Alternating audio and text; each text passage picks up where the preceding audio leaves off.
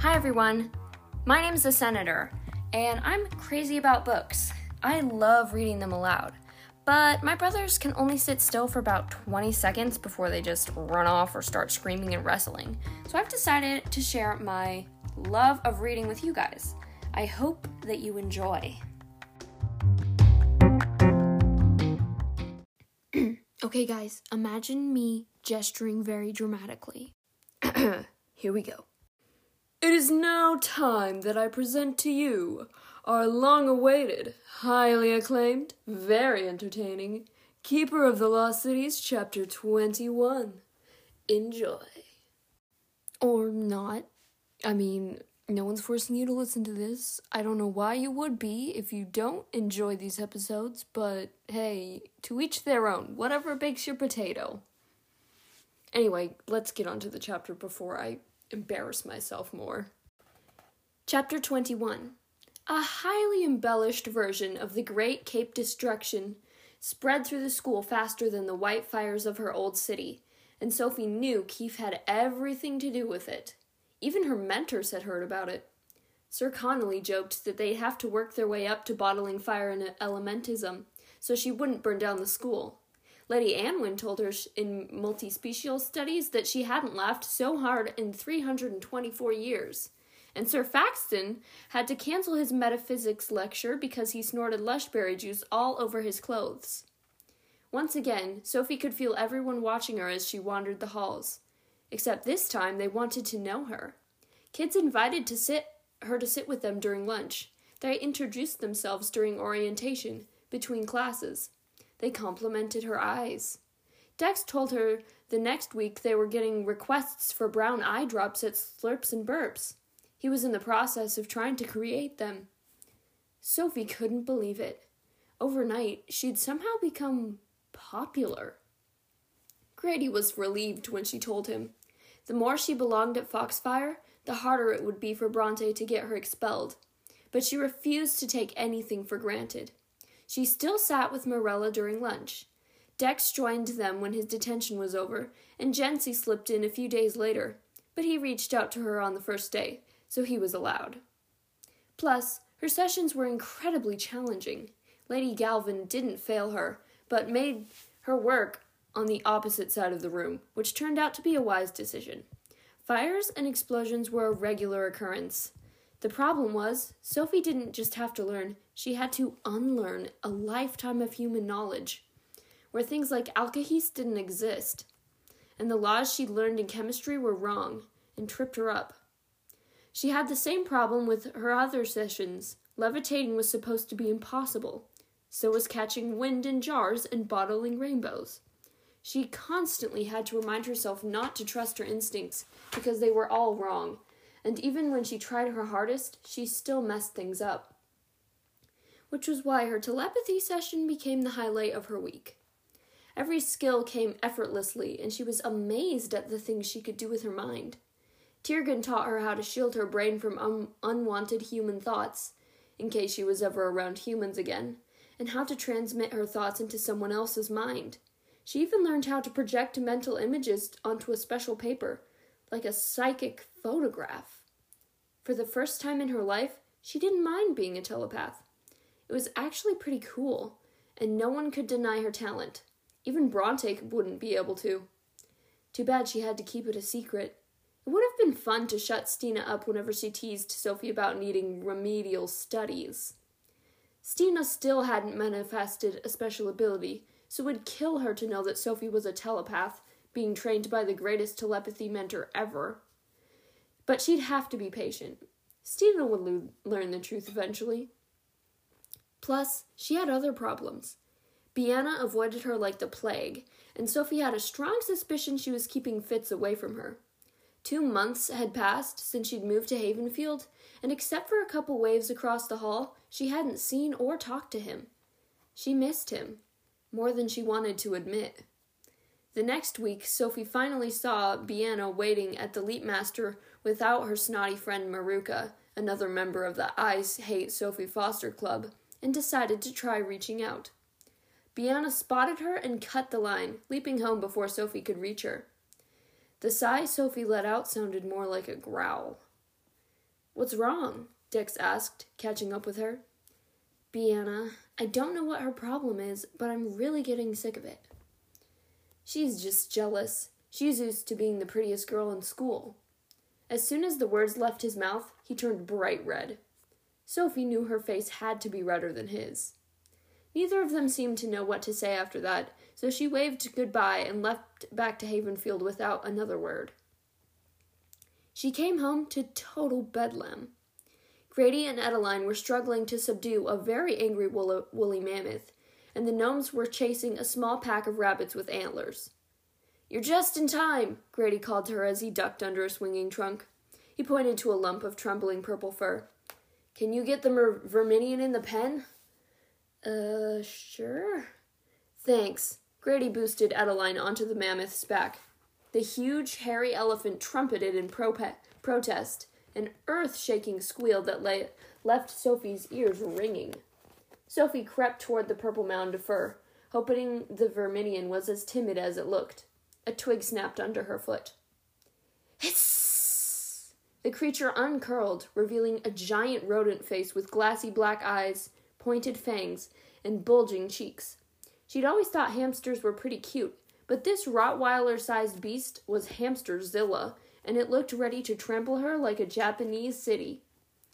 Nice hamster verminion thing, she cooed, taking a step away.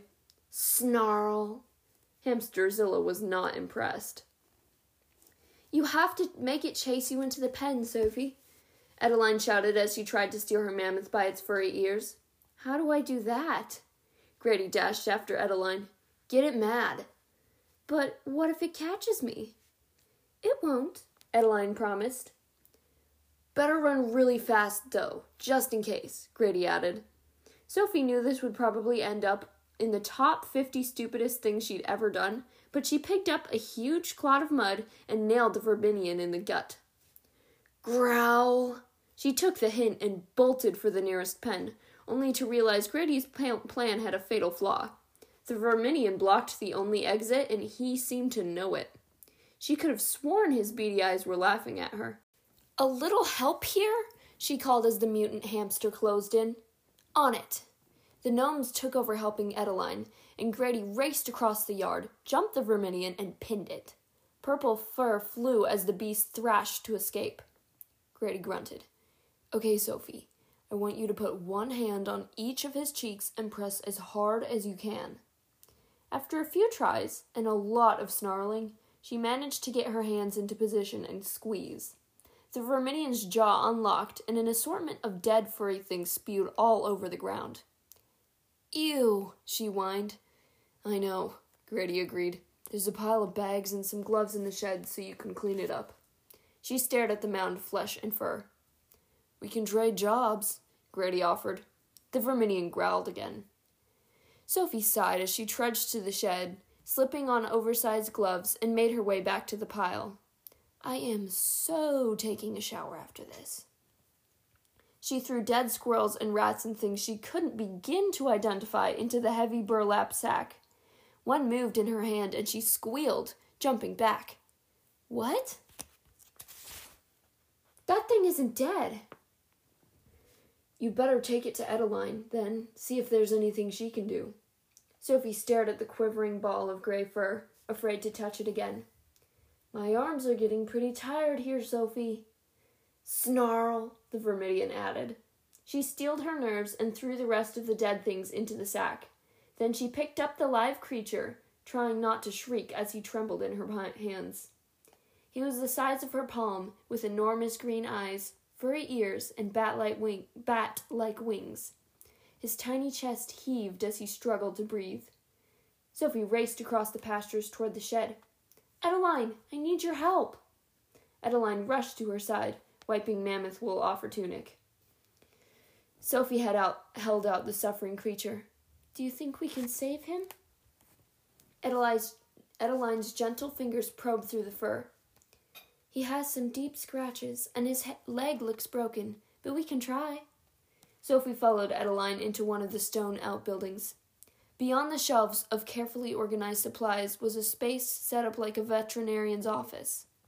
Edaline laid the creature flat on its back on a sterile table, spreading out his limbs and wings. She smeared a yellow salve over the wounds and then set the leg and conjured up an eyedropper and a bottle of youth. She dripped a single drop of liquid onto his furry lips. Sophie squeezed Edaline's arm as a tiny purple tongue popped out and licked the drop of water. Edaline stared at where Sophie's hand touched her. Her eyes turned glassy. Sophie pulled away. Sorry. No, it's just. She cleared her throat. Can you keep an eye on him while I help Grady finish up? Sure. She waited for Edaline to leave, then placed another drop on the creature's lips. Don't die, little guy, she whispered, watching his tongue pull the water into his mouth. Twelve drops later, and his breathing was stri- steady. He curled into a tiny ball.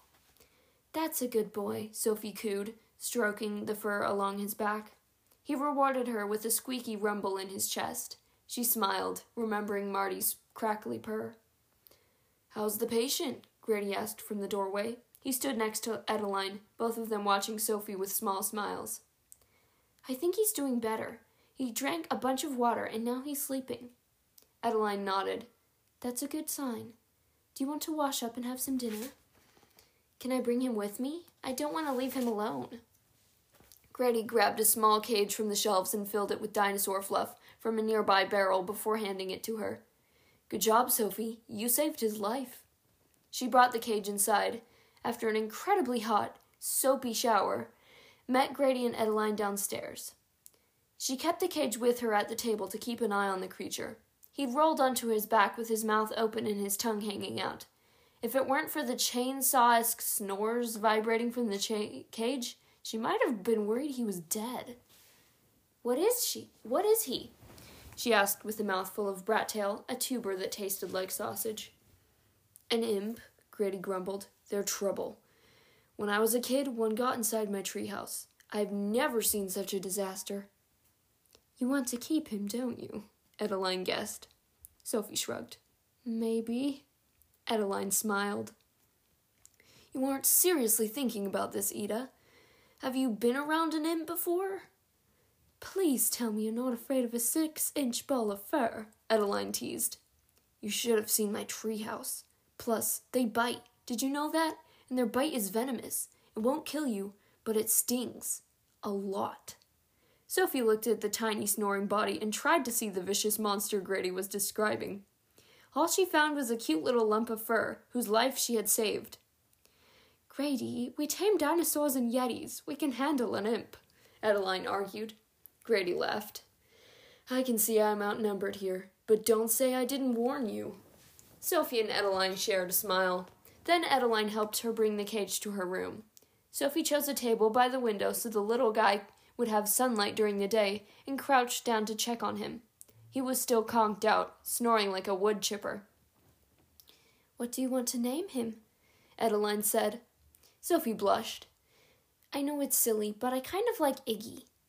Iggy the Imp. I like it. She placed a hand on Sophie's shoulder and Sophie straightened. Sorry, do you mind? No, it's nice, Sophie whispered. It was the first time Edaline had touched her. Edaline held her breath as she used her other hand to brush a strand of hair off Sophie's cheek. Sophie closed her eyes and leaned into Edaline's hand. Her heart seemed to swell inside her chest, filling an empty space she'd almost forgotten was there. Her human parents had been generous with hugs and touches, and she hadn't realized how much she'd missed those gestures. She held still, afraid to do anything to ruin the moment. Edaline swept her hand across Sophie's forehead again and let out a sigh. You should go to bed. Her fingers brushed down Sophie's cheek as she pulled away. Sophie blinked and nodded. I'll get ready. Good. Edaline smiled, and her eyes glistened with tears. I hope you sleep okay, she added, with a dubious glance at the noisy cage. Me too. Sophie's cheeks still tingled where Edaline's fingers had left tiny trails of warmth. Edaline? she asked as Edaline turned to leave. Edaline's eyes met hers. Thank you. It took Edaline a second to answer. You're welcome. Good night, Sophie. Good night. When Sophie climbed into bed a few minutes later, it finally felt like home.